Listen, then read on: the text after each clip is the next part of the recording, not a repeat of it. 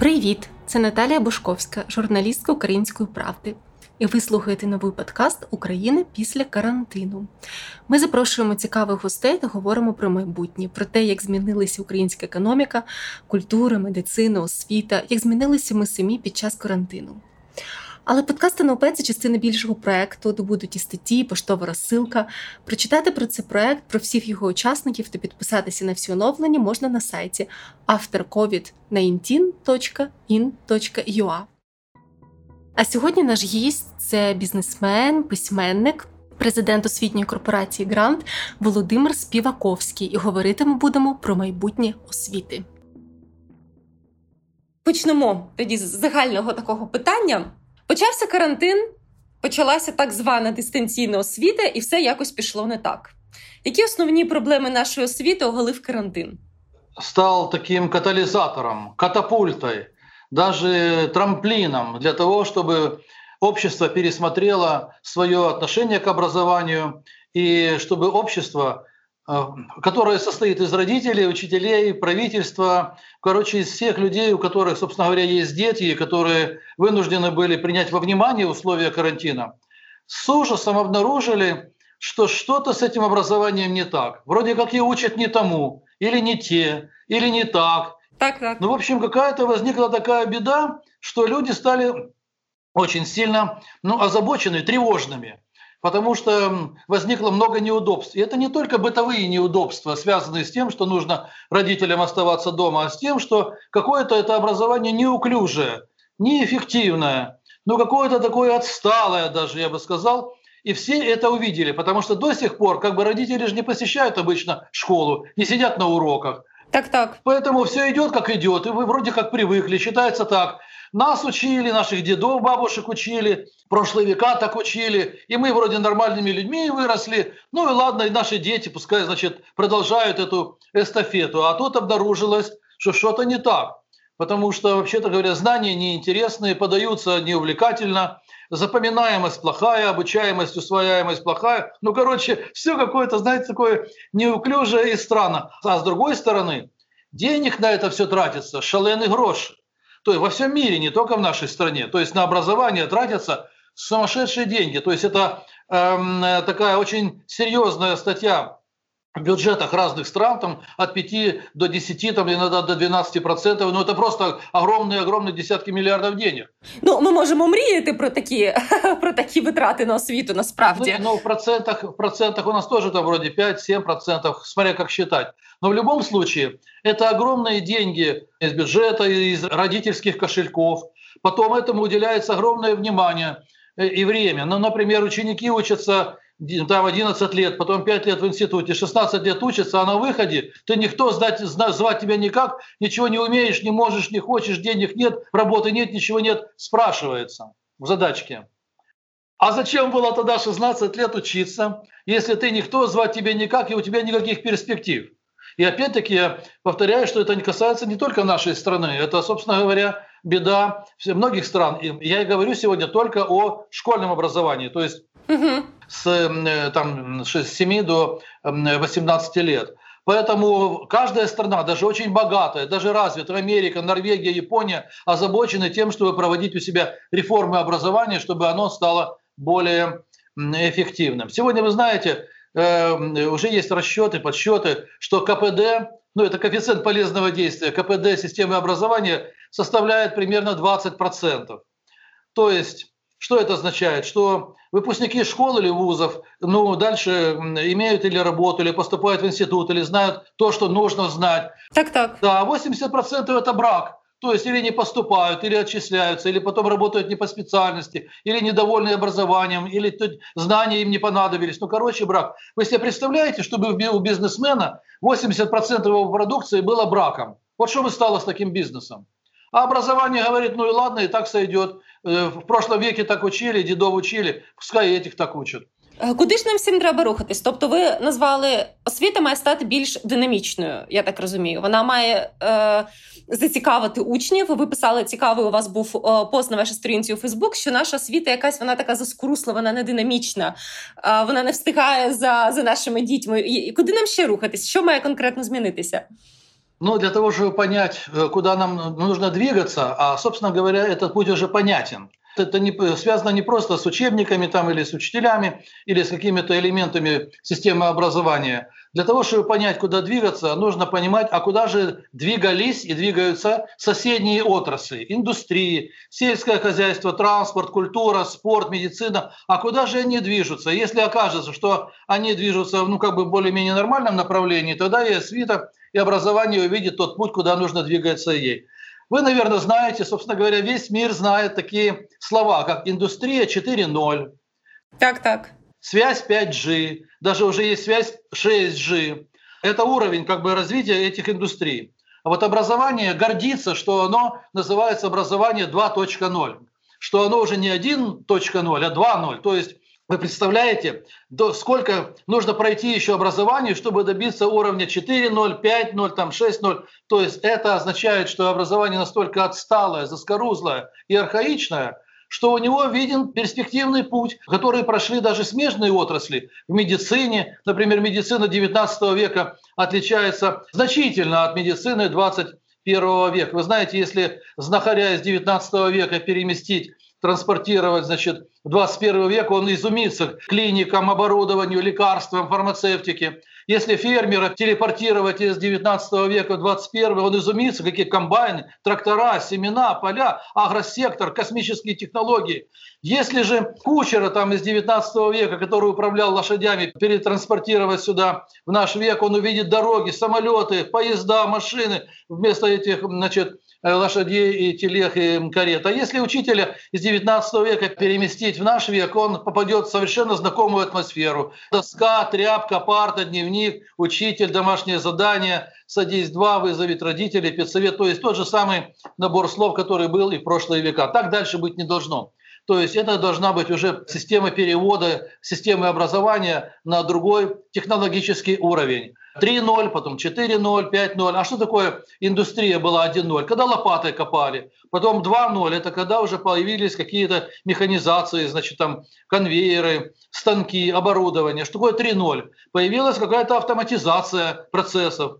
А 4.0 это уже робототизация. Следующее это уже чипы, нейроны, ну, в общем, каждый уровень. Вот сегодня когда мы увидели с вами, что волей судьбы, карантин значит, этого вируса, плохо, конечно, что так вышло, но это э, дало толчок к тому, что образование обнаружило, что у него есть хотя бы на какое-то время первоначально спасательный круг, спасительное средство. Это онлайн в разных видах.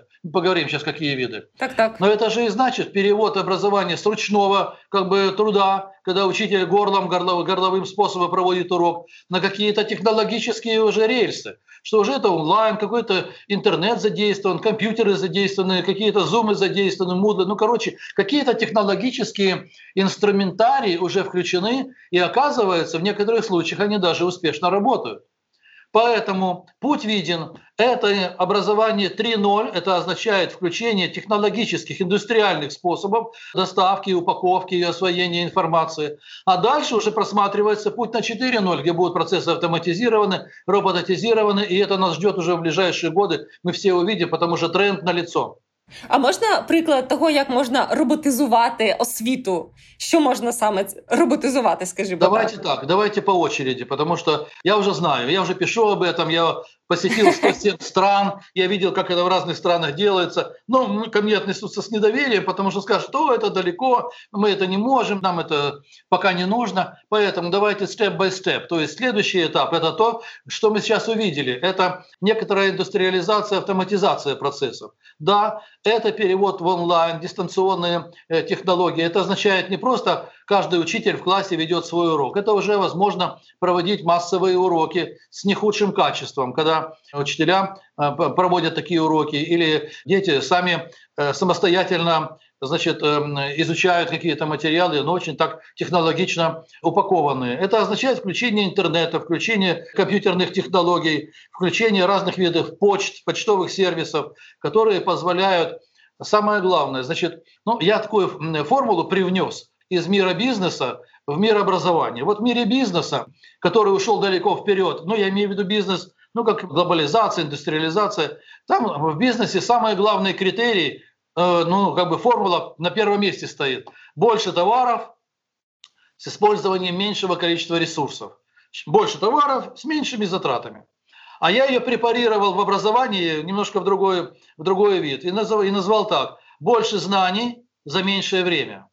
Что это означает? Если мы с вами в школе учили таблицу Менделеева три года, и до сих пор мало кто ее помнит и знает, то оказывается, что за три недели можно глубоко и быстро и эффективно выучить ее с пониманием, знанием, что это такое. То же самое касается других знаний в области математики, физики. Они могут быть по-другому упакованы, по-другому сжаты, с неуменьшением качества, с улучшением усвояемости ребенком, просто потому что так мир устроен. Вот я вам приведу пример. Вы же хотите, чтобы я примеры приводил? Так, так, с задоволеннем. Да, потому что мы должны с вами и зрители, и слушатели наши включить ассоциативное мышление. Вот смотрите, еще лет 40 назад все товары по морям и океанам перевозились с помощью кораблей, там сухогрузов и в навал. То есть мешки разные, там ящики, коробки, вот это все сваливалось в трюм и на палубу. И вот так оно все плыло там из континента в континент. А потом нужно было в порту это все перекладывать, значит, на, на транспорт. Ну, короче, это была целая головная боль. Ну, такая логистика на то время была. И вот лет 40 назад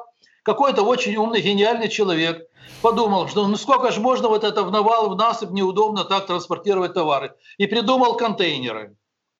И эти, в эти контейнеры стали закладывать и товары, и сухие мешки, компьютер, ящики, и все-все-все. И оказалось, что вот так вот и оптимально упакованные, их можно перевозить ровно в 10 раз больше. И оказалось, что это эффективно.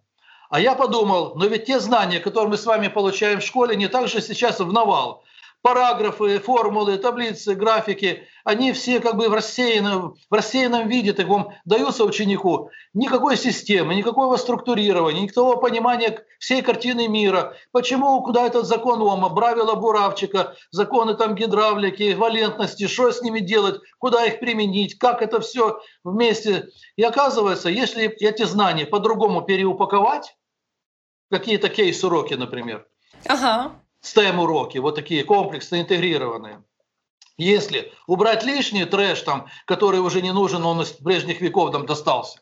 Если вот это переупаковать, оказывается, эти знания более сжатые, они легче входят в мозг ребенка, да и взрослого человека, и усваиваются там гораздо лучше. То есть это упаковка. Теперь доставка знаний.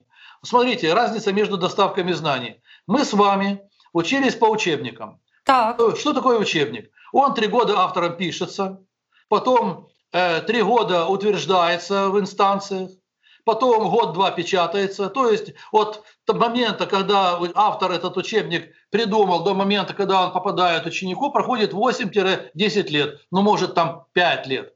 Сравните это с тем, как каждый из нас сегодня получает информацию. Ну вот вы, например, да, нажали кнопочку, и вам скачалось сразу все, что вы хотели. И даже если у вас там скачивание происходит там ну, эм, не одну секунду, а 10 секунд, 20 секунд, у вас уже тревога и нетерпение, хочется скорее, чтобы скачалось. И если за 30 секунд не скачается, вы уже уходите на другой ресурс. Разве не так? Так, але дивіться, от я зараз слухаю знання, це все чудово. Але коли знаєте, почалося дистанційне навчання, дуже ну, добре, так зване дистанційне навчання, дуже часто почалися такі заклики, що е, освіта це ж не лише знання, це не лише уроки, це також і соціалізація.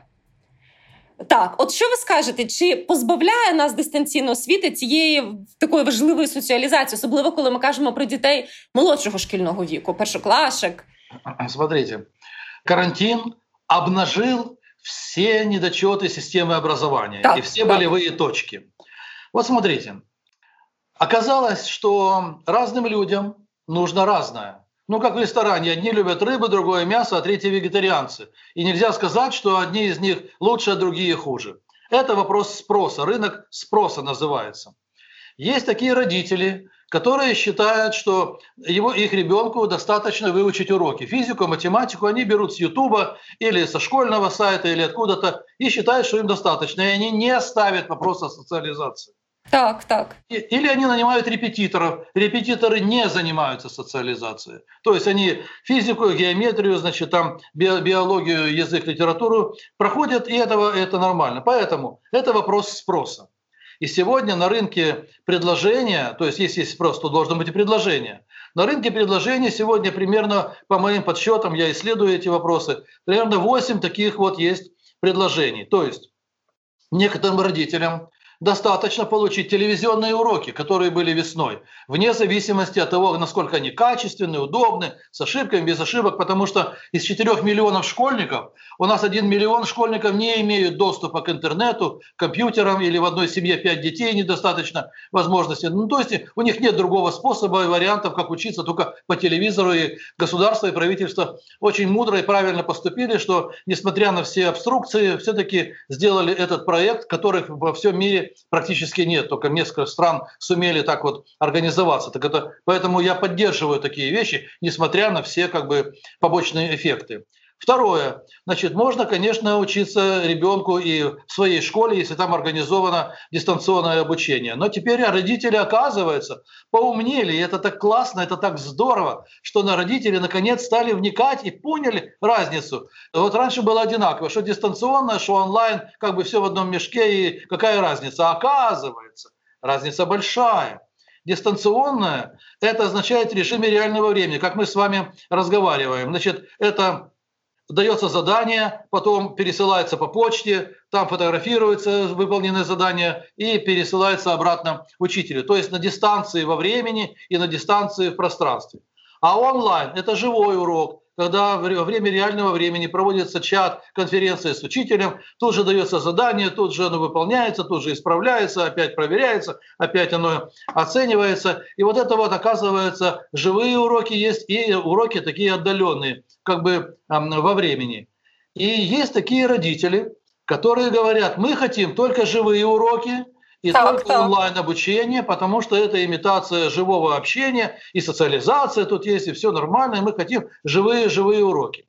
А что такое живые уроки? Живые уроки – это вот как я сейчас с вами, значит, ну, типа учитель на моем месте проводит урок и говорит, дети, вот это, так, значит, кислота, это щелочь, это валентность, это, это, значит, рассказывает этот урок в течение, там, ну, допустим, 45 минут, и это настолько утомительно слушать 45-минутный урок любой, что другие родители говорят, зачем нам эта говорящая голова?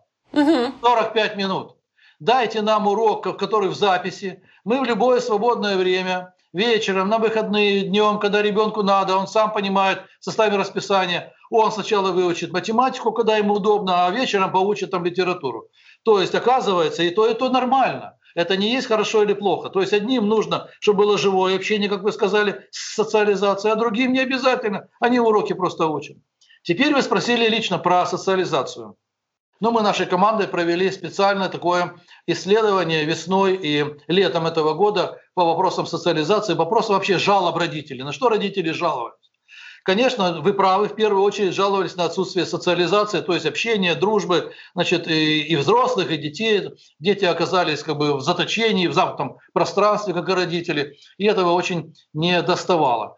Ну и, конечно, мы, надо было кому-то придумать. Вот, то есть, если есть проблема, то надо ее превращать в проект. Не жаловаться, не скулить, не переживать, значит, а превращать в проект. И мы придумали, как организовать в онлайн, дистанционном таком в онлайн формате обучения, как организовать социализацию. Ну, в нашей школе, в Гранд Экспо, мы это организовали, и родители сегодня счастливы, потому что это очень здорово. Что такое социализация? Это когда в группе дети выполняют э, специальные проекты вместе, по командам. Причем они выполняют эти проекты, в том числе и в международном масштабе. То есть, где вы видели, что в обычной школе, в классе, ну, дети там не всегда проектами занимаются, а тут интернет, онлайн дает возможность выполнять проекты с Австралией, с Америкой, там, с Канадой или с другими странами. То есть, это включение, у нас сегодня много уже иностранных ну, учеников. Это социализация. Второе.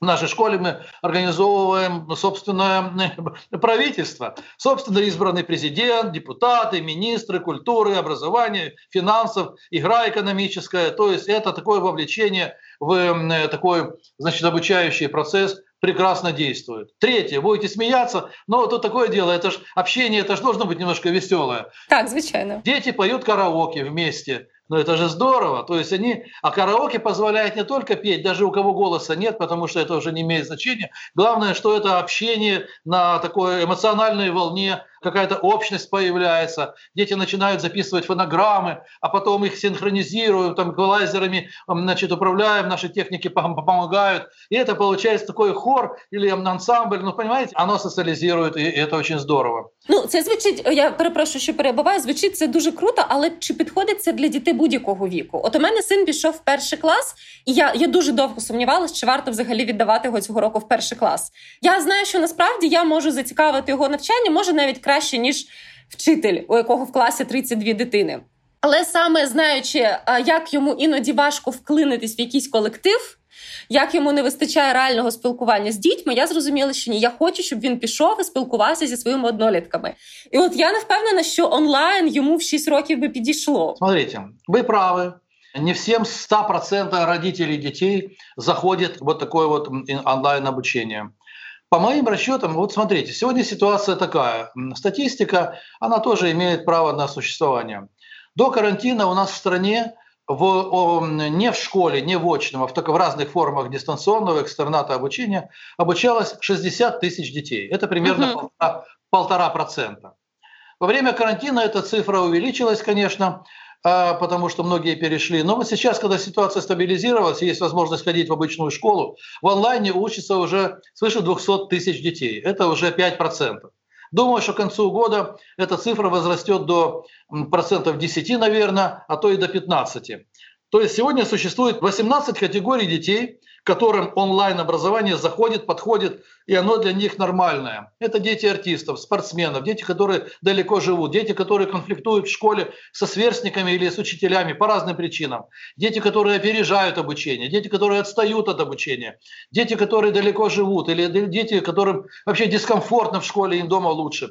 А сейчас еще вырисовалась одна категория но уже не детей, а родителей, которые называются тревожными родителями, которые считают, и правильно, конечно же, которые считают, что образование, бог с ним, там какое-то он получит, но главное это безопасность, здоровье ребенка, это на первом месте. Тоже понятно. То есть они, эм, это приоритеты каждой семьи, и это правильно. То есть сегодня в мире такова тенденция в этом онлайне, что примерно 20% детей вместе с родителями, с семьями как бы готовы, им нравится, подходит, и они дальше готовы идти по этому пути. А 80% приверженцев очной школы – это тоже нормально. Ну, как я говорил, кому рыба, кому мясо, кому вегетарианство, каждый выбирает по своему ребенку. Но я вам хочу сказать, что мы проводим много исследований на эту тему. И оказывается, ситуация такая. Значит, за, за один день, вот вы как мама, не, как правило, не сможете определить, отдав ребенка на один день или на два дня, подходит ему это онлайн-образование или нет. Звичайно. Это разная скорость вхождения ребенка. Я знаю случаи, Мама мне рассказывала, что она забрала ребенка из седьмого класса обычной школы пару лет назад, еще до этих всех событий. Забрала домой, и, и он очень тяжело входил. Ему и та школа не нравилась, и это не нравилось. Ну, короче, подростки, подростковый возраст, что там сделаешь? Но этот ребенок 2-3 месяца мучился, мучился, мучился, а потом как-то сказал мама, да мне надоело мучиться, давай, что нужно делать? И вот это начал самоорганизовываться. То есть ему понадобилось 3-4 месяца для вот такой внутренней мотивации, для самоорганизации. Я говорю, что глупее всех других, что ли? То есть ребенок созрел, понимаете, а понадобилось какое-то время. Если бы он первый день там не зашло ему, ну так значит и была бы проблема. А мама мудрая женщина, она, видишь, плохого пока ничего нет, и она так постепенно, медленно его, значит, создавала условия для вхождения в эту систему. Теперь смотрите, э, что касается школ э, и вхождения. Есть родители, которые считают, что э, школа – это уроки, это предметы. Ну, то есть те 15 предметов, которые нам с вами достались со средних веков, все эти математика, химия, физика, биология и так далее. И это замечательно, классические фундаментальные знания, без них никуда не денешься, это правильно, но с моей точки зрения мир и жизнь не состоит только из предметов. Звичайно, я згодна з вами. Из этих уроков. Потому что а как подготовка к жизни, а как, что делать с характером ребенка, а как развивать память его, а как развивать его мышление, там, системное, логическое, креативное, критическое, эмпатию, командность и прочие компетенции. То есть, оказывается, тоже нужно делать. И если никто на это внимание не обращает, то мы и получаем только уроки. И большая часть родителей действительно считает, что уроки и подготовка к ЗНО – это главное в жизни. Но... Вот, до речі, да, згодна з вами. Знаєте, зараз ми розмовляємо про соціалізацію, про її важливість, але ловлю себе на думці, що. Я зустрічаю величезну купу дорослих людей, людей там за 20, за 30 років, які не вміють комунікувати. Через це їх не беруть на роботу. Ну, тобто, наприклад, вони не можуть нормально відповісти на діловий на діловий мейл. Вони, е, я пам'ятаю, я вчилась вже на другій вищій освіті, і до нас прийшов обурений викладач, тобто да, друга вища освіта, всі дорослі люди з родинами, з роботами. І він каже: Слухайте, ви кидаєте мені завдання і навіть не можете написати добрий день. Ну ну як так можна? Ну, типу, і я зараз розумію, що да, з одного боку ми всі хочемо соціалізації, але ще питання: а чи дає школа? Необхідні навички в комунікації, і я от не бачу цього. Да, значить, у нас з вами давайте так: є школа і є школа. Школа може бути як, як здання, и школа как система взглядов. Так, так. Разные как бы системы взглядов есть разных людей. Есть приверженцы, академики, есть огромное количество людей, которые считают, как я уже повторяюсь, считают, что главное предметы выучить уроки и сдать ЗНО. А некоторые считают, что нет, этого недостаточно. Правильно вы сказали, что школа не готовит ни к работе в будущем, ни к поступлению в институт, ни обучению в институте, ни вообще общению разного. Поэтому я человек из бизнеса и рад этому, что я умею воплощать и совмещать одно э, с другим. И я вам хочу сказать, что я привык к тому, что если какой-то в обществе есть спрос хоть на что, ну, например, на смарт, на телефоны, там, на uh-huh. плазменные телевизоры, на, на что-то, то должно появиться и предложение. Поэтому, когда возник спрос на социализацию, значит, я как ученый разработал целую систему, пишу книги на эту тему, что да, социализация в, онлайн, в онлайне должна быть вот такая, такая, такая-то. Более того, я не только пишу, я воплотил в жизнь. Вот, например, смотрите, значит, социализация это не совсем связано с предметами. Например, вы говорите в первый класс ребенку. В первый класс мы э, ввели такие вещи, как, например, играть в, в Майнкрафт. О, вони це обожнюють. Вот. Значит, понимаете, некоторые родители говорят, нет, нельзя э, вообще, а некоторые говорят, классно, потому что там есть элементы соревновательности, есть элементы командности, есть элементы общения, кто лучше, кто так поступил, кто так. Это уже есть общение. Второй момент. Я всегда мечтал о том, чтобы создать школу, в которой дети бы в первую очередь, сейчас делаю многоточие, приготовьтесь, чтобы дети в первую очередь высыпались. Чтобы они не, не, не вставали в 6 или в 7 утра с протертыми глазами, мчались в эту школу, бросил портфель и уже сразу так, так. геометрия там или ботаника. Значит, мы начинаем в онлайн-школе в 10 утра где ребенок может и выспаться, и позавтракать, и привести себя в порядок, и даже девочки там накрашиваются. Ну, да, это правильно. Так вот, мы в 10 начинаем как бы занятия, но с половины девятого школа открывается. Ну, не ключом как бы обычным, открывается. И эти полтора часа дети имеют возможность без участия взрослых, без проникновения взрослых, то есть между собой, в горизонтальном общении, значит, общаться. Ты уже проснулась? Да нет, я еще сплю. А что ты будешь кушать? А ты что оденешь? А ты там то-то. То есть это свободное такое, знаете, общение между собой, которое решает те вопросы, о которых вы сейчас сказали. То есть привет, привет, здравствуй. А ты там что? Пишут это, а это написал. А это говорит, я сейчас, значит, что-то там плохо накрасилась. Или я, а что ты оденешь сегодня? Угу. А в онлайне, вы знаете, одни вообще считают, что можно там Э, в домашней одежде, в пижаме ходить, а другие, наоборот, при, значит, себя преподносят. Это и есть социализация. Это есть какие-то установки общественные, социальные вещи, которые дети смотрят, а как взрослые, а как, значит, учителя, например. Некоторые еще учителя считают, что в онлайне можно и не причесываться на уроке, можно там, значит, ну, я извиняюсь за подробности, но оказывается, онлайн как прививает какие-то такие важные вещи социального порядка, которые очень важны. Поэтому соревновательность такая мягкая, игры компьютерные. Теперь, например, вот э, спрашивают, а как вы там учите детей, особенно маленьких, ну, писать? Ну, то есть... Так, так, дуже важливе питання. И э, тоже ситуация такая. Значит, для того, чтобы уметь писать маленькому ребенку, ему нужно ручку расписывать. Ну, долго нужно калябы-малябы эти буквы писать. Ну, так же, да? Я говорю, смотрите, значит, есть способ, который проверен не нами, проверен в Америке, хорошо действует. Мы делим уроки, значит, на, на, на обучение писанию на две части. Одно дело, половину времени тратим на то, чтобы ребенок научился писать, а на другое время, чтобы он научился быстро печатать. И оказывается, вот этот навык печатать, он одновременно влияет позитивно на то, что ребенок и пишет. То есть это не отдельно вот это отдельно, это отдельно, а у него возникает и желание, так, он и, и прописывает, потому что как бы ну, ручки, пальчики, они все равно движутся. Так, так. Цікаво, я не думала про це. Цікаве спостереження. А ведь скажите, ведь быстрое слепое печатание – это же важный навык в наше время. Так, дуже. Да, он не менее важный, чем умение писать. Я не отвергаю ни то, ни другое. Я говорю, что да, и детям надо и уметь писать, ну, конечно, а как же без этого? но и печатать, потому что ну, с клавиатурой уже все, вся жизнь связана. Значит, надо уметь еще и это. Поэтому это тоже есть элемент социализации. А ты как пишешь, а ты как печатаешь, давай я тебе напишу письмо, давай я тебе вот это. Во время писания надо не просто писать, надо написать и отослать письмо другу, не учителю, другу отослать. А если на английском пишет, отослать другу в Канаду или в Америку или в Австралию. Тут увидишь, что ты написал слово неправильно, напишет тебе как правильно, а ты опишешь. И вот это обмен этими письмами, он входит в голову гораздо лучше, чем просто обучение учителям, значит, вот так надо, значит, past perfect, past infinitive, значит, там От зараз я вас слухаю, розумію. Тобто можна сказати, що насправді освіта майбутнього вона ще має дати нам дуже дуже багато пропозицій, яка підійде саме нам.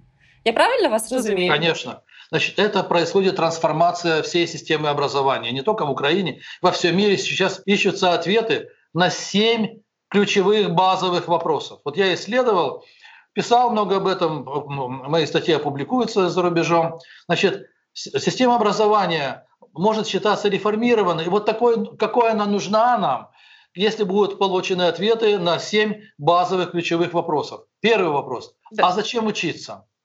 То есть, если ты не понимаешь, зачем тебе эта учеба нужна, зачем тебе нужна теорема Пифагора, зачем тебе нужны эти щелочи, зачем тебе нужна инфазория туфелька, ну тогда ты не можешь включиться в этот процесс обучения. Но если ты понимаешь, зачем тебе учеба, а опций много, Зачем нужно учиться? Первое, поступить в университет, иметь работу, разбогатеть, да потому что все ходят в школу, мама заставляет. Ну, то есть разные мотивы, цели, и понимание, зачем нужно ходить в школу. И вот в зависимости от того, ответа на вопрос «зачем», тогда составляется контент, содержание обучения. То есть, а чему тогда учить? Если поступить в университет, стать ученым, это одна программа. Если зарабатывать, другая программа. Если просто время проводить, как говорят, камера хранения – это школа. Третье – это, если понятно, зачем учиться, чему учить, тогда как учить. А учить можно уже и в школе, и в интернете, и в библиотеке, и от друзей, и самостоятельно по книгам. То есть много источников информации, и каждый может сегодня себе выбрать тот, который ему более подходит, интересен и эффективен. Четвертый вопрос – это э, где учиться. Значит, учиться можно и дома, можно вне дома, можно в поездках сегодня, в самолете учиться, на отдыхе учиться. То есть доступ к, к источникам информации сегодня большое. Главное, что ты получаешь ответы на такие вопросы, что знания должны быть по-другому упакованы, но чтобы ты тратил меньше времени на, и изучал больше информации, знаний, и она у тебя залегала глубоко, так, чтобы ты вовремя мог ее вынуть и использовать. И это делается, вы уже видите, знаете про, все, весь мир знает, что трендом является, поначалу это называлось STEM, STEM-система. Так, так, так. Science, Technology, Engineering, Mathematics – это когда четыре как бы комбинации в одном. А сегодня еще более модно – это кейс-уроки, которые вот мы разработали. Сегодня они являются в мире самыми такими востребованными. Я даже патент получил в Америке, бюро патентов в библиотеке Конгресса в США на вот такие интегрированные уроки, которые сегодня очень интересны, потому что они выглядят следующим образом. Не просто отдельно физика, математика, литература там и бизнес, а так, что берешь, например, какой-то предмет типа телефона, а в нем есть и физика, и химия, и математика, и биология, и психология, и, и литература. И за 45 минут, оказывается, можно это все Ні, це це реально дуже класно, тому що це навіть питання, що навіть в науці має бути все більше і більше інтеграції, і дуже класні а, винаходи. Вони якраз на стикі наук. Да, тобто. И вот этот кейс технологии как раз позволяет эти стыки осуществлять. Так, так, так. Оказывается, вы понимаете, в чем дело?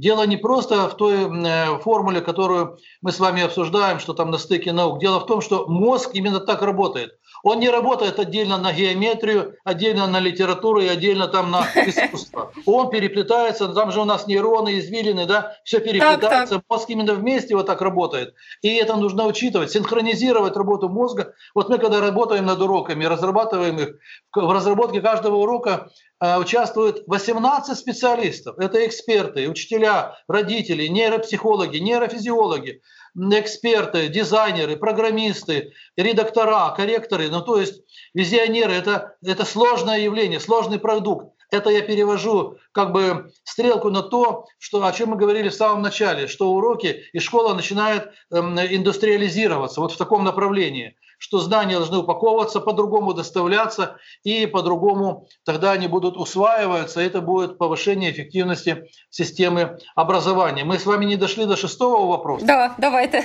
И до пятого. Пятого. А кто будет учить? То есть пятый вопрос, а кто будет учить? И вы знаете, много нареканий на наших учителей, что они что-то не то знают, не так не, так, не умеют, не получается, устарелые там взгляды, да. Это есть, конечно, да. Но печаль гораздо, гораздо глубже. Проблема и беда даже гораздо глубже. Дело в том, что каждая мама, как и каждый папа, э, хотят учить своего ребенка, и они так и говорят. А я хочу учить ребенка своего хорошего учителя. Ну, как бы такая форма. Ну, ну как, вы же тоже хотите, чтобы ваш ребенок учился у хорошего учителя, даже не сильно там предполагая, что означает там этот хороший учитель. Просто хороший учитель. Сегодня у нас в стране на 4 миллиона школьников 450 тысяч учителей. И если, как бы неудобно об этом говорить, но тем не менее, если бы встал вопрос, а сколько из них являются такими вот, ну, условно хорошими, в которым вы доверили бы все мамы, папы, семьи своих детей. Но оказывается, не все 450 тысяч, немножко меньше. И оказывается, ситуация углубляется, усугубляется. Дело в том, что все меньше источников, откуда хорошие учителя могут появляться.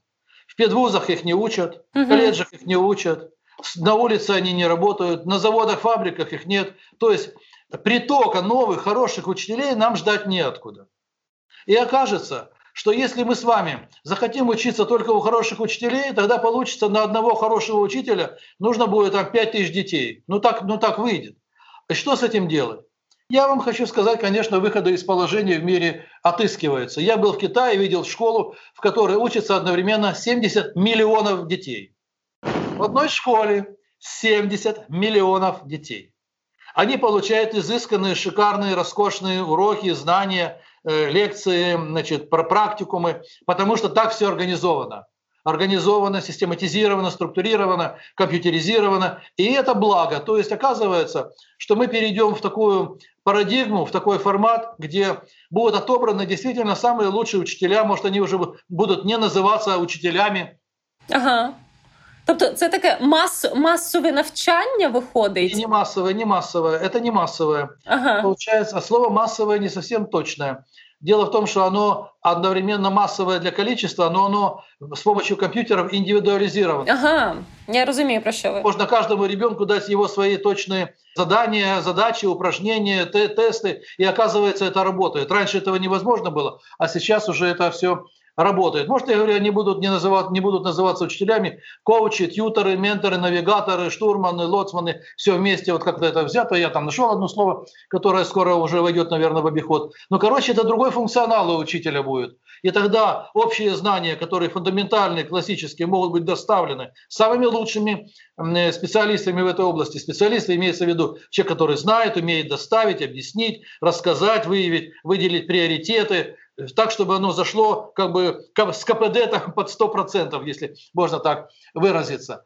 А дальше идет уже другая ситуация, как, как в индустриях. Есть, эм, ну скажем так, в индустриях медицинская индустрия. Вы, например, знаете, ну все знают, что если идет какая-то операция, которую проводит профессор, он же сам ее не доводит до конца, он самое главное как бы манипуляции делает, потом говорит так, все, и передает Э, работу дальше ассистентом, правильно? Так, да? так, так, да, да. И это нормальная технология, то есть это командная работа, где свою функцию выполняет профессор, а потом ассистенты свою функцию, там и медсестры есть, ну целый штат работников, э, анестезиологи свою. Профессор же не делает анестезию.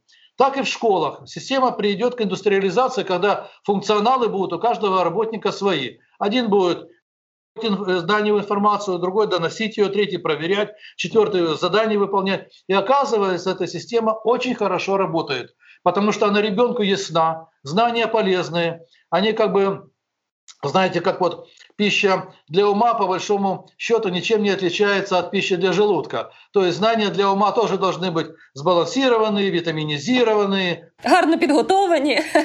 Подготовленные заранее, ну конечно. Смачно, смачно приготовані. Вкусные, конечно, знания должны быть вкусные. А мы сейчас в школах имеем знания невкусные. То есть они не, не Да, подсоль... просто. Да, они не подсолены. Знаете, вот иногда есть такое выражение у нас, говорят, у этого человека есть масло в голове. Но это же не значит, что он помазал голову маслом. Это означает, что он там смекалистый, он такой умный, он такой, значит, живой, энергичный человек, который понимает быстро сначала всю проблему и быстро находит э, решение. Это как бы масло в голове. Ну, значит, если есть такое выражение, значит, надо пищу для ума тоже сдабривать там перчиком, солью, маслом, так, чтобы она была готова к употреблению. Ничего, что я так говорю такими эм, э, ассоциативными образами, но я вам хочу сказать, э, другие отрасли этот путь уже прошли. Значит, образованию нужно догонять. И теперь виден путь, по которому оно пойдет для того, чтобы догнать все индустрии и улучшить качество своей функциональной работы и достичь более желаемых таких і весомих результатів. Україна після карантину це спільний проект Української правди, Центру журналістики Київської школи економіки, громадського та аналітичної платформи Vox Ukraine за підтримки Посольства США в Україні. Вся інформація про проект та підписка на розсилку зі всіма оновленнями на сайті автоcovid19in.ua.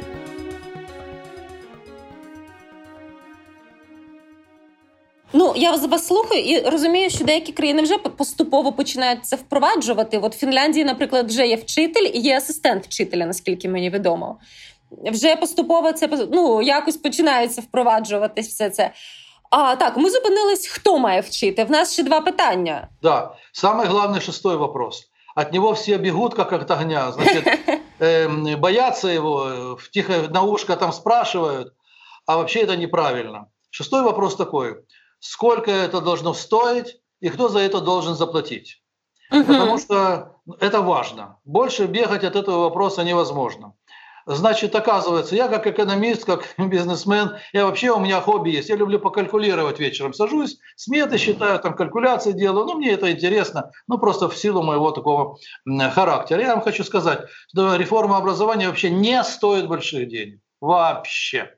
То есть, вообще-то говоря, это мифы, что она стоит миллиарды, сотни миллиардов, и то и толка никакого нет. Я уже имею опыт реформирования образования в некоторых странах, в том числе и в нашей стране, в Киевской области. хочу сказать, что, вообще-то говоря, это недорогое удовольствие, а эффект от него может быть высокий. То есть сегодня можно посчитать, а сколько стоит хорошая школа, сколько стоит хорошее образование. И можно это высчитать. Второй вопрос, а кто за это должен заплатить?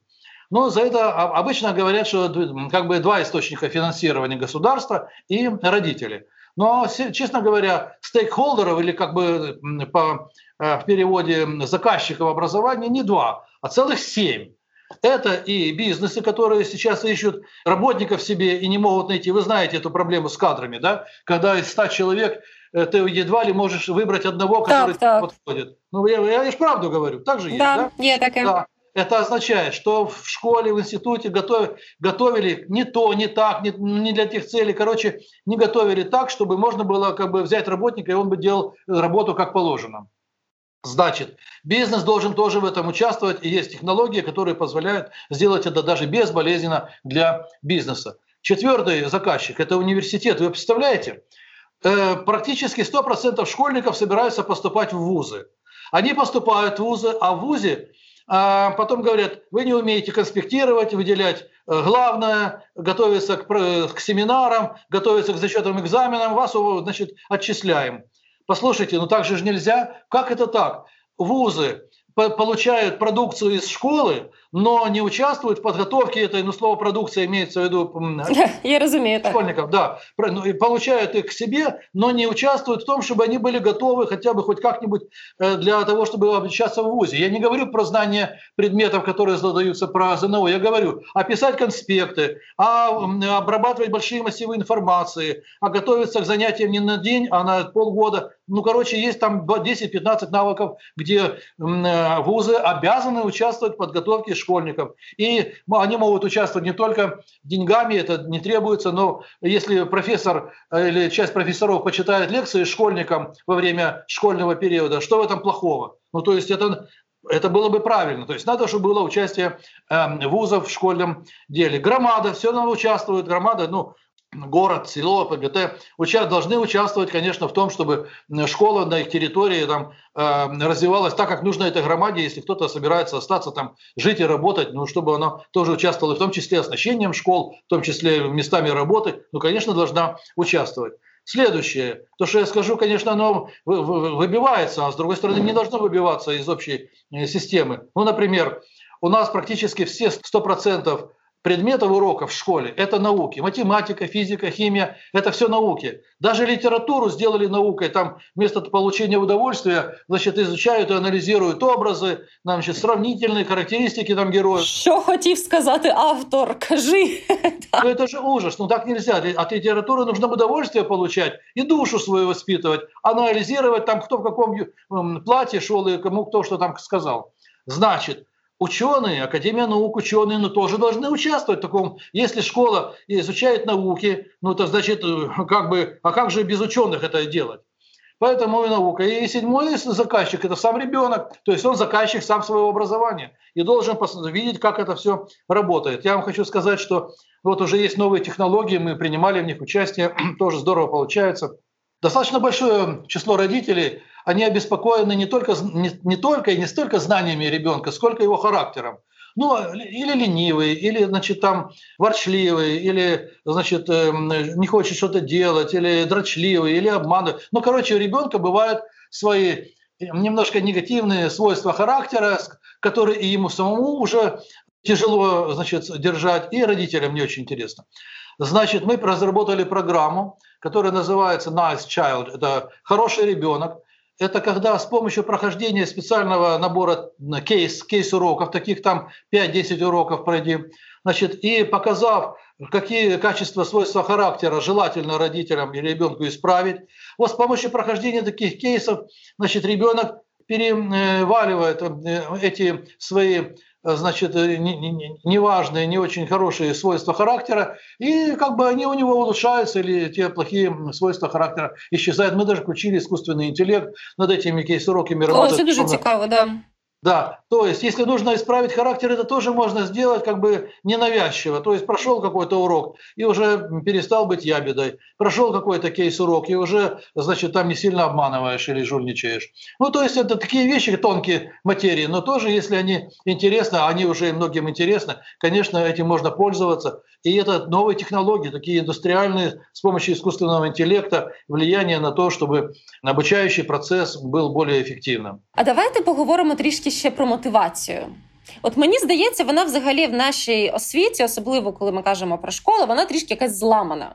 Бо коли ну, моя думка, коли вчитель стоїть над душею або мама стоїть над душею, то це не зовсім мотивація, це скоріше примус. Але я бачила інше. От у мене подруга вона перевела свою доньку підлітка на дистанційну освіту. І Вона каже, що в принципі дитина ну майже рік вона нічого не робила, вона ніяк не змогла себе організувати, і це її змотивувала навіть відкрити власну альтернативну школу. І Це зараз досить успішна школа, але ж не всі батьки будуть відкривати власні альтернативні школи. От що робити з мотивацією? Як змусити, ну, знову кажу, бачите, змусити, як змотивувати підлітка самостійно проходити уроки? Це легкий вопрос. Це Давайте. легко. Мотивация бывает двух видов, внешняя и внутренняя. Внешняя – это когда мотивируют оценками, значит, стоят над душой, дают подарки за хорошие оценки, наказывают за плохие оценки. Значит, э, внешняя мотивация – это когда из-за друзей ходишь в школу или потому что кто-то приказывает. Ну, в общем, вот такая вот система. Есть еще внутренняя мотивация. Это когда у ребенка изнутри возникает желание чему-то учиться. Это такие свойства, как любознательность, любопытство, желание овладеть какие-то новыми знаниями, страсть к знаниям. Таких детей не так много, но это тоже есть, и это большое искусство пространства и учителей, когда они пробуждают эту внутреннюю информацию, внутреннюю мотивацию, тогда это счастье для родителей, это удовольствие для так, ребенка. Так, так. И это то, что, собственно говоря, и надо. Вот мы, например, у себя работаем над этой внутренней мотивацией, когда вызываем, вызываем ее. Значит, это делается легко. На каждом уроке или вне уроков. Это, э, эти уроки, которые мы придумали, они настолько оптимальны, настолько увлекательны, что э, в конце урока дети говорят, хотим еще, давайте еще. То есть никто не, не, не бежит на переменку, не хочет выключить компьютер. Значит, а почему? Потому что мы исследовали, что 45-минутный формат урока обычной школы, который перенесен, перенесен многими в дистанционную школу, он утомителен. То есть 45 минут слушать или чем-то заниматься, как бы рассеивается внимание. А внимание, э, наоборот, становится концентрированным, если урок или модуль урока идет только ну, минут 20-25. И мы составили такие многомодульные уроки из 9 модулей, где кроме самого знания вначале есть разогрев. То есть, вы знаете, и у спортсменов есть разминка, и у концерт где концерты есть разогрев, и, значит, когда кушаем, тоже аперитивы, там салатики есть, разогрев. Только в школе нет разогрева. Поэтому 5-10 минут идет такой разогрев, который включает триггеры, включает ребенка на то, чтобы он дальше осваивал. Это изумительное действие, то есть ребенок включается, уже он предрасположен, готов к тому, чтобы внимать этот урок. Це якісь ігри, чи це якась бесіда? Нет, круче, круче. Да, игры отдельно, а это разминка отдельно. Это, я вам сейчас скажу, такие риторические вопросы. Эм, они называются риторические, они не очень связаны с темой самого урока, но ну, похоже на то, что э, ученик там спрашивает, а зачем мне, эти, мне, зачем мне это знать? Зачем мне знать про эти мышцы, про которые будем сегодня учить? Зачем мне знать про валентность там, или про кислоту, или там, про теорему Пифагора? Ну, то есть такие риторические вопросы, и на них есть краткие ответы. Главное, почему небо голубое, почему ветер дует? Ну, то есть такие, знаете, детские вопросы, почемучные такие, да? Так, так. С одной стороны забавные, с другой стороны они включают ребенка на то, что он готов услышать ответы, даже если им вообще не нужны. Но главное, это идет вкл, вкл, включение. И тогда следующим этапом идет еще не ядро урока, не там видео, не чат, а идет так называемый трейлер – вы человек-журналист, вы человек э, как бы визуалист такой, вы понимаете, что сегодня все сериалы и кинофильмы снабжены вначале таким трейлером. Так, так, тизеры навіть такие. Тизеры, навіть. правильно, тизеры, трейлеры, то есть такое краткое изложение, там 15-20 таких вот слайдиков, что ли, которые показывают всю картину мира этого урока. То есть ребенок как бы видит все то, что, во что его собираются погрузить. Не просто отдельно, шаг за шагом, так, пиши А квадрат, теперь Б квадрат, С квадрат, косинус альфа, там, а сразу всю картину мира. И тогда в этой картине мира он начинает ориентироваться ему становится интересно, что будет дальше, что будет дальше, что будет дальше. А если ему не показывать эти ступенечки, что будет дальше, ему не интересно, внимание рассеивается, он не знает, зачем это надо. Да, ви знаєте, це дуже дуже цікава думка. Я от зараз роблю таку аналогію. Є у мене таке хобі. Я коли втомлена, люблю дивитись кулінарні рецепти, знаєте, на Ютубі. І от коли є відео, де я відразу бачу, що ж мені приготують. Я зазвичай додивляюсь далі, ніж коли мене відразу беремо борошно, додаємо два яйця. Це воно.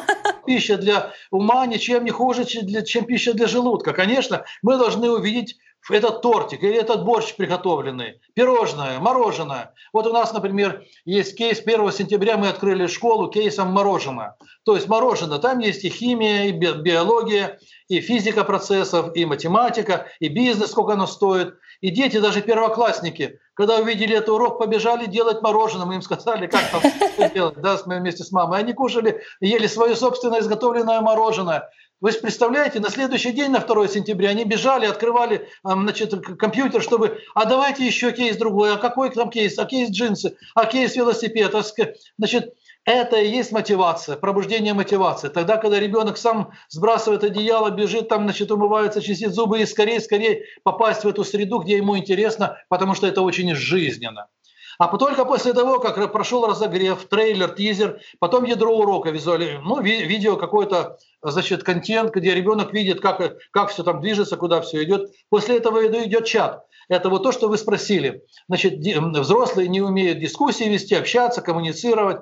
А у нас чат, он состоит не из того, что учитель грузит бедного несчастного ребенка дополнительно там всей этой информацией, формулами графики, графика, а он это дебаты, это дискуссия. Причем установлена пропорция. 65% всего времени разговаривают дети, а только треть, 35% позволено говорить учителю. А дети должны выговариваться, тогда они между собой говорят, между учителем, между собой. Это интерактив такой. И возникает ситуация, при которой у них энергетика выплескивается. Значит, для того, чтобы им что-то сказать, надо продумать. Продумать, сказать что-то не глупое, а что-то умное. Они хотят перед своими друзьями, товарищами тоже показаться, ну, как бы следующими детьми. И так проходит эта чат-конференция по-настоящему. После этого идут практические задания. А практические задания – это вообще чудо. То есть это наше изобретение, которое сегодня идет в мир, и, конечно, многие увидели в этом э, большое э, как бы, достижение. А что это такое? Обычно задания даются, но те, которые их к ЗНО готовят, ну, они связаны с тем, чтобы ребенок должен запомнить по истории даты какие-то, значит, кто кого там завоевал, кто кого угу. там убил. По математике это формулы, по физике формулы, по химии формулы, надо все запомнить. И не дай бог потом ошибиться, значит, эм, формуле, и тогда тебе будет плохая оценка. Но, знаете, это задание, которое связано только с, с памятью, то есть на память на воспроизведение информации запомненной. А вообще-то говоря, у детей память уже слабеет, все это видят, все знают. И мы, я подумал однажды так, а что, если у ребенка ну, не очень хорошо развита память? А память же бывает разная. Бывает на цифры, на лица, э, фотографическая память, э, долговременная память, значит, оперативная память. Ну, допустим, память не очень хорошая. Если ребенок, например, фонтанирует идеями, ну там, значит, он генерирует какие-то новые смыслы, он что-то придумщик такой, фантазер. Ну разве это плохо? Разве это плохой ребенок? Не, чудово. Прекрасно. А мы разве даем задание детям придумать что-то такое, чего не было? А еще третья категория детей, ну да, с памятью, допустим, не очень. Допустим, не генерируешь, но есть дети, которые, ну как это называется у нас, когда язык учим, там, изложение, то есть они готовы перерабатывать большие объемы информации. То есть если им дашь какой-то текст, они готовы его препарировать, там, как-то его, значит, переделать. То, что у нас с вами называется рерайтом, да, это тоже востребованная профессия. То есть умение анализировать, обрабатывать большие объемы информации – это благо. Где такие задания кто-то дает? Никто. Значит, мы решили давать задания трех категории. На память, кто хочет, пожалуйста, выбирай. На фонтанирование, генерирование, фантазирование, воображение, пожалуйста, выбирай задание и действуй, и можешь получить оценки не хуже, чем если ты не выполнил вот это. А если это не подходит, и это не подходит, выбираешь задание, связанное на переработку информации, и выдаешь какой-то результат, молодец, получаешь свою замечательную оценку. А эти задания еще проградуированы по баллам, там 1, 2, 3 по степени сложности. И дети, конечно, соревнуются сами с собой. А мы сделали, пошли еще дальше. Мы рекомендуем родителям купить детям шахматные часы или песочные часы. Они ставят эти часы и начинают соревноваться со временем, потому что на каждое задание дается приблизительно время его выполнения. Например, упражнение там, по украинскому языку там, 3 минуты, решение примера там, 5 минут. И ребенок включает часы и смотрит быстрее, быстрее, быстрее, чтобы уложиться во время.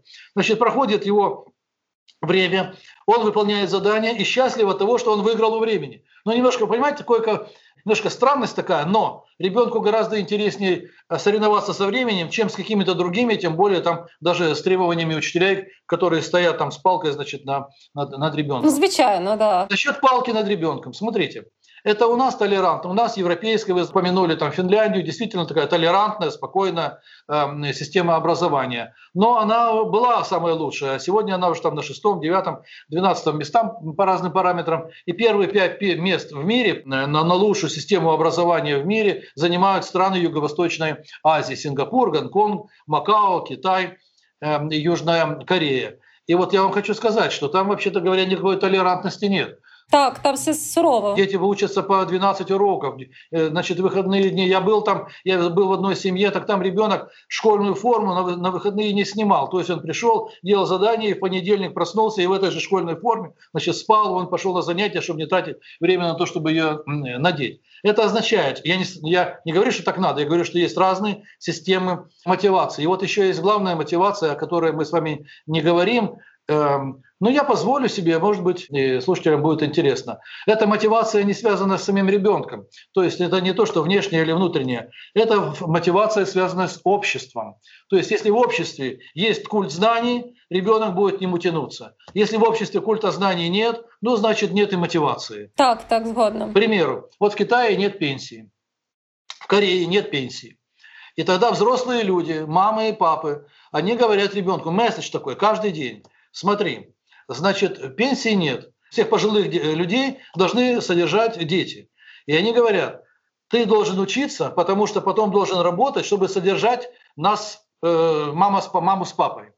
И у ребенка настолько, ребенок настолько проникается этой ответственностью, что понимает, ну как же так, значит, мама с папой умрут, если он там не заработает и не будет их содержать. И это длится на протяжении всей учебы. Тогда детям, этим, как я говорил, 70 миллионов школьников, их не надо мотивировать и говорить, так, значит, ты учись, потому что нужна пятерка там, или ты должен выполнить зачет или экзамен. Ты должен учиться, чтобы содержать своих родителей и чтобы процветала твоя страна. І це настільки мощний мотиватор, ви собі не можете представити. Ну я собі можу уявити, це тут вже треба казати ще про рівень пропаганди в певних країнах. Насправді не без того. Е, да, тобто насправді я я згодна, що м, все було по-різному, але мені більш все ж таки близький підхід Фінляндії, хоч вона і опустилась в рейтингу. В них такий головний посил. Вони хочуть, щоб всі просто були щасливі. Вони їм не так важливо домашнє завдання, як те, скільки часу діти проводять з батьками. І є навіть вчителька може сказати: ідіть погуляйте в ліс на вихідні, от все ваше домашнє завдання. З іншого боку, напевно, в такій країні ми не можемо очікувати велику кількість нобелівських лауреатів. Правильно, От смотрите, интересная вещь. Так как я открыл первую частную школу в стране много лет назад, 32 года назад, и я имею огромный опыт общения с родителями, то я вам хочу такой маленький секрет рассказать. Родители все хорошие. Они, они, все, они поделились как бы на две таких равно, равномерные группы. Одни родители говорят, Значит, эм, что школа должна быть вот такой, как в Финляндии, толерантная, спокойная, так, так. равный доступ ко всем. В одном классе могут быть и эм, дети, значит, прогрессивные, и отсталые, и болезненные, и, в общем, разные дети. И они говорят так, значит, не надо моего ребенка нагружать, перегружать, вот это никаких домашних заданий нам не надо. Значит, главное, чтобы он был счастлив, чтобы его любили, чтобы он был в хорошей обстановке, чтобы он хочет учиться, хочет не учиться. Не надо вот это дергать и нервировать ребенка. Окей, сказал, говорят учителя, ваш заказ принят. Через год эти родители прибегают в школу и говорят, а почему мой ребенок ничего не знает, не может, не умеет, не хочет? Что это за школа, где вы ему ничего не научили? А учителя говорят, стоп, стоп, стоп, у нас все ходы записаны. Вот ваш заказ. Это не делать, не делать, не делать. Мы, Петя, а ну подойди. Ты скажешь, ты счастлив? Счастлив. Доволен. Все в порядке? В порядке. Петя доволен. Пожалуйста, ваш заказ выполнен. А есть другая категория родителей, говорят, особенно бабушки, которые были когда-то отличницами. Они говорят, как это нет домашних заданий? Что это он болтаться будет там целый день? Как это нет оценок? Что это значит ни контрольных, ни э, зачетов, ни примеров решать? Как это вы, что это вы себе позволяете? Как это нет дисциплины? Какое вы право имеете ребенка не учить? И они, значит, так строго и задания, и давайте и уроков побольше, и знаний. Да, математику, 100 примеров в день, да, физику, да. И вот давят, давят, давят. Но уже не через год, они через три месяца прибегают и жалуются. Что это вы концлагерь тут устроили? Что это вы заставляете моего ребенка заниматься? Он не спит, он нервничает, у него депрессия. Вот туда-сюда. Стоп, стоп, стоп, говорят учителя. У нас все ходы записаны. Смотрите, вот вы просили, просили, просили вот это, вот это. Мы все выполнили. Значит, вы тогда минут, извините, но вы тогда составляете свой родительский семейный заказ более осознанно, з пониманням того, що ви будете иметь, а не просто хочу, потому що потому. От да, от я взагалі людина, яка відчайдушно намагається знайти баланс в цьому світі. Знаєте, і я все вважаю, що ну проблема людства це крайнощі. Ми завжди будь-яка найкраща ідея, вона завжди завершується тим, що ми впадаємо в якусь крайні, в якісь крайнощі, і все, і все рушиться. От, от це це моє спостереження. І от я завжди думаю, що з одного боку ми маємо бути толерантами до дітей. Ми не маємо їх не дай Боже принижувати, бити, е, муштрувати. Але з іншого боку, ми маємо навчити дітей, що іноді ти маєш робити те, що тобі не подобається. Іноді ти не все може бути тобі легко, не все може бути тобі цікаво. Але для цього не обов'язково, що ти маєш обов'язково страждати. Але через певні труднощі ти маєш пройти. От я хочу знайти цей баланс в освіті, я поки його не бачу. А я вам хочу сказати, я його знайшов, ну як учений. Угу. Я э, создал теорию пропорций. Вот угу. это то, то самое, что отвечает э, э, балансом. Вот, например, я вам про одну пропорцию сказал, что в школе, в классе во время занятий как бы пропорция 35% общения – это учитель сверху как бы говорит, а 65% это дети. Другая пропорция между классическими знаниями, фундаментальными, которые мы с вами говорили, и компетенциями, скиллами, навыками, умениями, типа критического мышления, позитивного, значит, э, креативного, командности, эмпатии. Ну, у меня в списке 100 таких компетенций. Пропорция должна быть 50 на 50. Сегодня она 100 на 0. 100%, 100 знаний и 0 компетенций. Я считаю, угу. мы это впроваджуємо в життя, это 50 на 50. На 50. Цікаво. Например, пропорция, о которой мы с вами говорили. Задания выдаются на память, на воображение и на переработку информацию. 33%, 33%, 30%. То есть треть, треть и треть. Тогда развивается мозг и мышление у ребенка равномерно с этим балансом. У меня таких пропорций 20 разных. Они опубликованы в мастер-классах и в книгах. То есть это, эти пропорции очень жизненные, они очень такие э, интересные, они, они, они, они хорошие. Кроме того, например, мы с вами начали разговор с социализацией. Конечно же, надо, если есть запрос, то нужно ей уделять внимание. Значит, знаниям нужно уделять примерно процентов 70 внимания, а социализации 30. Это 30 тоже не, не... Ну, то есть мы не можем школу превратить в сплошное. А, звичайно, да, да. Вы правильно сказали, что школа должна быть серьезная. Мы когда сделали онлайн-школу Гранд Экспо, то первый мой как бы месседж был обществу, что эта школа серьезная. Она для знаний в том числе.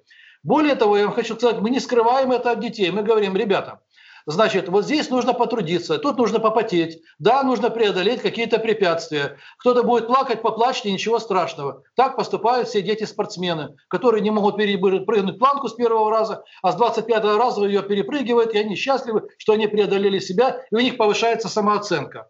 Значит, вот это попотеть, да, поработать, да, учеба – это работа. А вот здесь можно релакс. У нас есть специальные уроки релакса. О, это Це теж важливо, бо ми не вміємо релаксувати. Конечно, то есть надо уметь расслабляться, отдыхать, ничего не делать. Более того, например, было много жалоб весной у родителей, что дети много времени проводят у экрана, ну и, конечно, это влияет на зрение, на глаза. Мы учли это и сделали так, что при онлайн-обучении, нормальном таком, оптимальном, дети проводят минимальное время у экрана. Например, Зачем на уроке литературы смотреть в экран? Лежи на диване, лежи на полу и слушай там про литературу, про историю, про географию, еще какие-то вещи. Ну так же, да? То есть, так. оказывается, можно каким-то образом перестроить этот учебный процесс, что он будет одновременно и, полезный, и комфортный. То же самое мы говорим и родителям. У нас есть уроки, кейс-уроки, где вы включаете ребенка в этот урок и можете идти по своим делам точно на часа полтора, потому что ребенок безотрывно будет тут жить и вас не будет доставать, и вы, не, не, вы ему не нужны. Я вам хочу сказать, что Помните, мы с вами говорили о том, что некоторые дети могут ну, не сразу вовлечься в этот онлайн-формат по разным причинам, потому что там надо уметь кнопки нажимать, навигацию там смотреть. Ну, короче, какое-то время нужно на адаптацию. И мы уже видели несколько случаев, у нас уже было, а количество увеличивается. Когда однажды ребенок говорит, мама, отстань, я сам все сделаю. И это настолько классно выглядит, понимаете? Да, да. Да, то есть это, это счастье для мамы, это классная как бы скилл такой, навык, компетенция у ребенка, когда он самоорганизовывается, говорит, мама, отстань. Я сам все сделаю. Я вот эти уроки выучу это сегодня, а это завтра, а это на этой неделе не буду учить, я на следующей неделе все вместе учу. Не мешай мне, я сам все сделаю. Так это что самое и надо что, собственно говоря, и требуется. Для этого у нас, например, предусмотрено в каждом классе, кроме, ну как в Финляндии вы говорите, ассистенты, я там тоже провожу мастер-классы и вижу, мы назвали их тьюторами, ну не мы, они у нас тьюторы, то есть кроме учителя, коуча, э, психологов, есть еще тьюторы, которые в, в таком, знаете, тесном общении с детьми и ненавязчиво повышают, апгрейд делают уровню этого маленького ребенка, маленького человека, его личностный рост. Это такая смесь аниматоров, которые, знаете, э, там бывают на пляжах, которые умные, э, они же, как правило, учителя или студенты учителя, но они умные, они понимают, что они делают, вроде как развлекают, но, но умно это делают. Или это бывает, как раньше было там пионер-вожатые какие-то, вожатые, uh-huh. да? ну, фун, я про функционал говорю. Значит, когда эти взрослые люди, а взрослые они студенты, то есть они недалеко ушли от э, возраста самих детей, старшекурсники, которые э, любят детей, которые знают свое дело, которые хотят э, этим заниматься, и дети к ним тянутся, потому что они эрудированные, образованные, они по музыке с ними значит, общаются на одной волне, и по знаниям общаются, и по поведению, и по разным случаям, доверительные отношения. Это то самое, что позволяет расти маленькому человеку каждый день. И родители видят каждый день вечером этот апгрейд личностного роста. Вот так сбалансированно можно это все делать и делается методом вот таких вот э, пропорций. Я говорю, таких штук 20 пропорций, которые позволяют уравновешивать разное, разное и разное, в том числе и технические науки, гуманитарные науки, такие вещи, которые как фундаментальные, но я вчера выложил пост о том, какие науки должны быть. Так, так. Многие их видели, вы, наверное, видели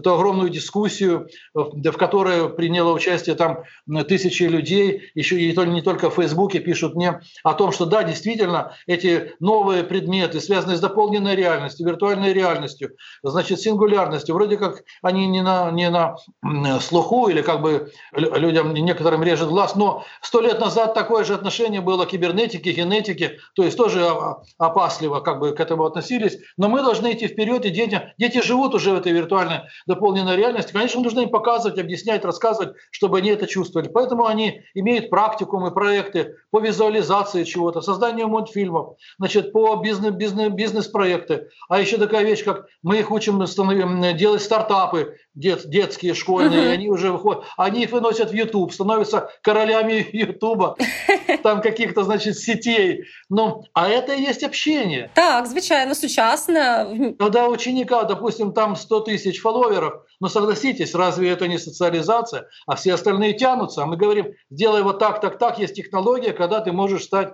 королем, королевой Ютуба. Короче, возможно, в онлайне сегодня многое из того, что не было возможно раньше, и есть огромное количество плюсов в онлайн-обучении, особенно в тех школах, которые занимаются прогрессивными форматами таких школ. Знаєте, я вас ще слухаю, ви зачепили тему вчителя, того, що цікавить дітей. Я вважаю, що нам в майбутньому ще дуже дуже треба змінювати і ставлення до вчителя, і те, як вчителі самі ставляться до себе. В нас от якась така манера. От я зараз дам історію з життя. Я ходила в фітнес-центр. І молодий там був тренер, молодий хлопець. Він ввечері підробляв в фітнес-клубі, давав тренування. А в день він працював в школі вчителем фізкультури. І от ніби молодий хлопець, він такий високий, красивий, накачаний. І вон він жаліється, що дітям на уроках не цікаво. Він каже: Ну от, що я маю їх розважати, вони до мене на уроки не ходять. Я дивлюся на нього і думаю: Господи, ти. Красивий 25-річний качок. Ну зробити в інстаграмі відео, як жмеш сотку, де у тебе завтра у тебе завтра на уроці завхоз сидіти буде. Я думаю, господи. Чому? От чому в нас так вкорінилось, що що вчителі, хоча здавалося, це ж 25-річний хлопець, це ж не якийсь втомлений вже життям, втомлений життям людина. Але чомусь це повально просто. Это тоже легкий вопрос. Давайте. Мы сталкиваемся с тем, что да, большое количество учителей сегодня, ну, вот, вот такие, как ваш этот фитнес-тренер, к сожалению, такое, так вышло, что их нигде этому не обучали, и никто их на это не наставлял, не, даже не намекал. Вот если бы вы ему сказали, или если вы ему такие это сказали, и у него эта мысль застряла, он, может, пошел бы и сделал, и, наверное, сделал. То есть не хватает этого импульса, не хватает толчка. Можливо. Потому что в целом, вообще-то говоря, Учителя – это очень хорошие люди, образованные. Так, так. Они, вообще-то говоря, жизнелюбивые, они где-то детей любят в целом. Ну, там полпроцента, может быть, попадають ну, на. Я 10 років викладала англійську, я вам скажу так. Я знаю, я 3 роки викладала в гімназії, 10 років я викладала репетитором. Це класна насправді робота. Это замечательно, это божьи люди, эти учителя. Только им никто не рассказал, не создал условий и не объяснил, что и как нужно делать. Вот я вам на своем примере, так как вы мне позволили немножко говорить о примерах каких-то, хочу сказать, что вот онлайн-школы сегодня, дистанционные школы как бы выплеснулись наружу, а для них же учителей никто не готовил. А это же совсем другая, это уже надо уметь работать с платформой образовательной. Так, так. Другая технология, как я говорю, упаковывать уроки по-другому, доставлять, объяснять, рассказывать, проверять. Это все уже другая, это другая технология. Значит, если учителю до, до сих пор никто не рассказывал, но он это не умеет. У нас есть, ну, мы э, значит, привлекли достаточно большое количество учителей, и у нас есть учителя, которые, ну, настоящие жемчужины. Ну, просто роскошные люди, которые, ну, как бы многоумелые. И это умеет, и это знает, и это понимает, все делает, да? А когда мы им говорим, ну, а почему вы раньше этого не делали? Они говорят, так нас этому никто не учил, не было условий, не было таких школ. Так, так. Вы нам сказали, как нужно, мы за один день все помни, поняли и сделали. Значит, оказывается, если учителей по-другому учить, ну как бы не просто учить, а знать чему и как. Вот мы, вот э, вы знаете, такое так совпало, с сегодняшнего дня начали новые курсы учителей. Э, обучать их тому, вот чему нужно в современной жизни. Вот не тому старорежимному, чему учат в педагогических в университетах, а вот сегодня с новой программой, с новыми технологиями, с новыми подходами – связанными с тем, что мир глобальный, что эра информационная. Вот смотрите, какое противоречие. Мы с вами уже живем в информационной эпохе. Ну так, да, считается. Так, так. А где вы видели, чтобы детей учили работе с информацией? О, это беда. А вот скажите, а как это, как так может быть? Вот когда была, наступила индустриальная эпоха, рабочих учили, как работать на станке, на конвейере, как им, значит, бросить ту лопату и начинать, значит, работать э, как-то э, в индустриальном э, пространстве. А сегодня эра информационная, и нужно учить ребенка не просто информатике, это уже уш, уш, ушло, а нужно учить, смотрите чему, где информацию добыть, как ее распознать, как ее отфильтровать, так, как так. ее проанализировать, как ее через себя преломить, как отразить ненужные там трэши, э, значит, э, спамы и фейки, как обогатить другой информацией, как сложить все вместе, как ее применить. Окажется, что все не, не так, неправильно получилось, не то. И этот алгоритм повторить несколько раз с самого начала до конца, чтобы найти тот, э, то э, зерно, то, тот алмаз, тот бриллиант, который является информацией верифицированной. Вот этому надо учить. Где этому учат? И если этому нигде не учат, так не должно быть. Вот мы такие курсы внедрили, кейс-уроки это сделали, они идут на ура. То есть Дети сегодня востребованы, они, да не только дети, а взрослые тоже под, под, подключаются, потому что они никогда не задумывались, что это целая технология. Где информацию добыть, распознать, эм, отфильтровать, как это все организовать, как это сделать. Оказывается, существуют технологии, просто их раньше никто не знал, а сегодня они уже есть. В первую очередь мы их внедряем в школе, для взрослых. И Сегодня мы организовали такие курсы, где привлекаем тех людей, и мы не знаем каких, откуда они. Они есть и у нас на стране, и уже из-за рубежа многие подтягиваются. Да, они говорят, мы хотим научиться по-новому. Нам нравится педагогическая профессия, но нам не нравится, как оно было раньше. Мы хотим по-новому. Тогда вы, ну, вы наши люди. Тогда у нас целый есть спектр професіоналів в новій, в новій педагогіці. Вот так ми її називаємо. Володимир, я б ще дуже довго з вами розмовляла. Насправді дуже цікаво. Але наш час, на жаль, обмежений. Тому думаю, на тій е, такій позитивній ноті, що дійсно все буде змінюватись, все буде розвиватись, і ми нарешті будемо трішечки крокувати разом зі світом. Я пропоную завершити. Я дуже вам дякую. Це була дуже така плідна бесіда. З вами були Володимир Співаковський та Наталія Бушковська. Гарного прослуховування. Спасибо вам большое за внимание и удачи и везения нашим слушателям.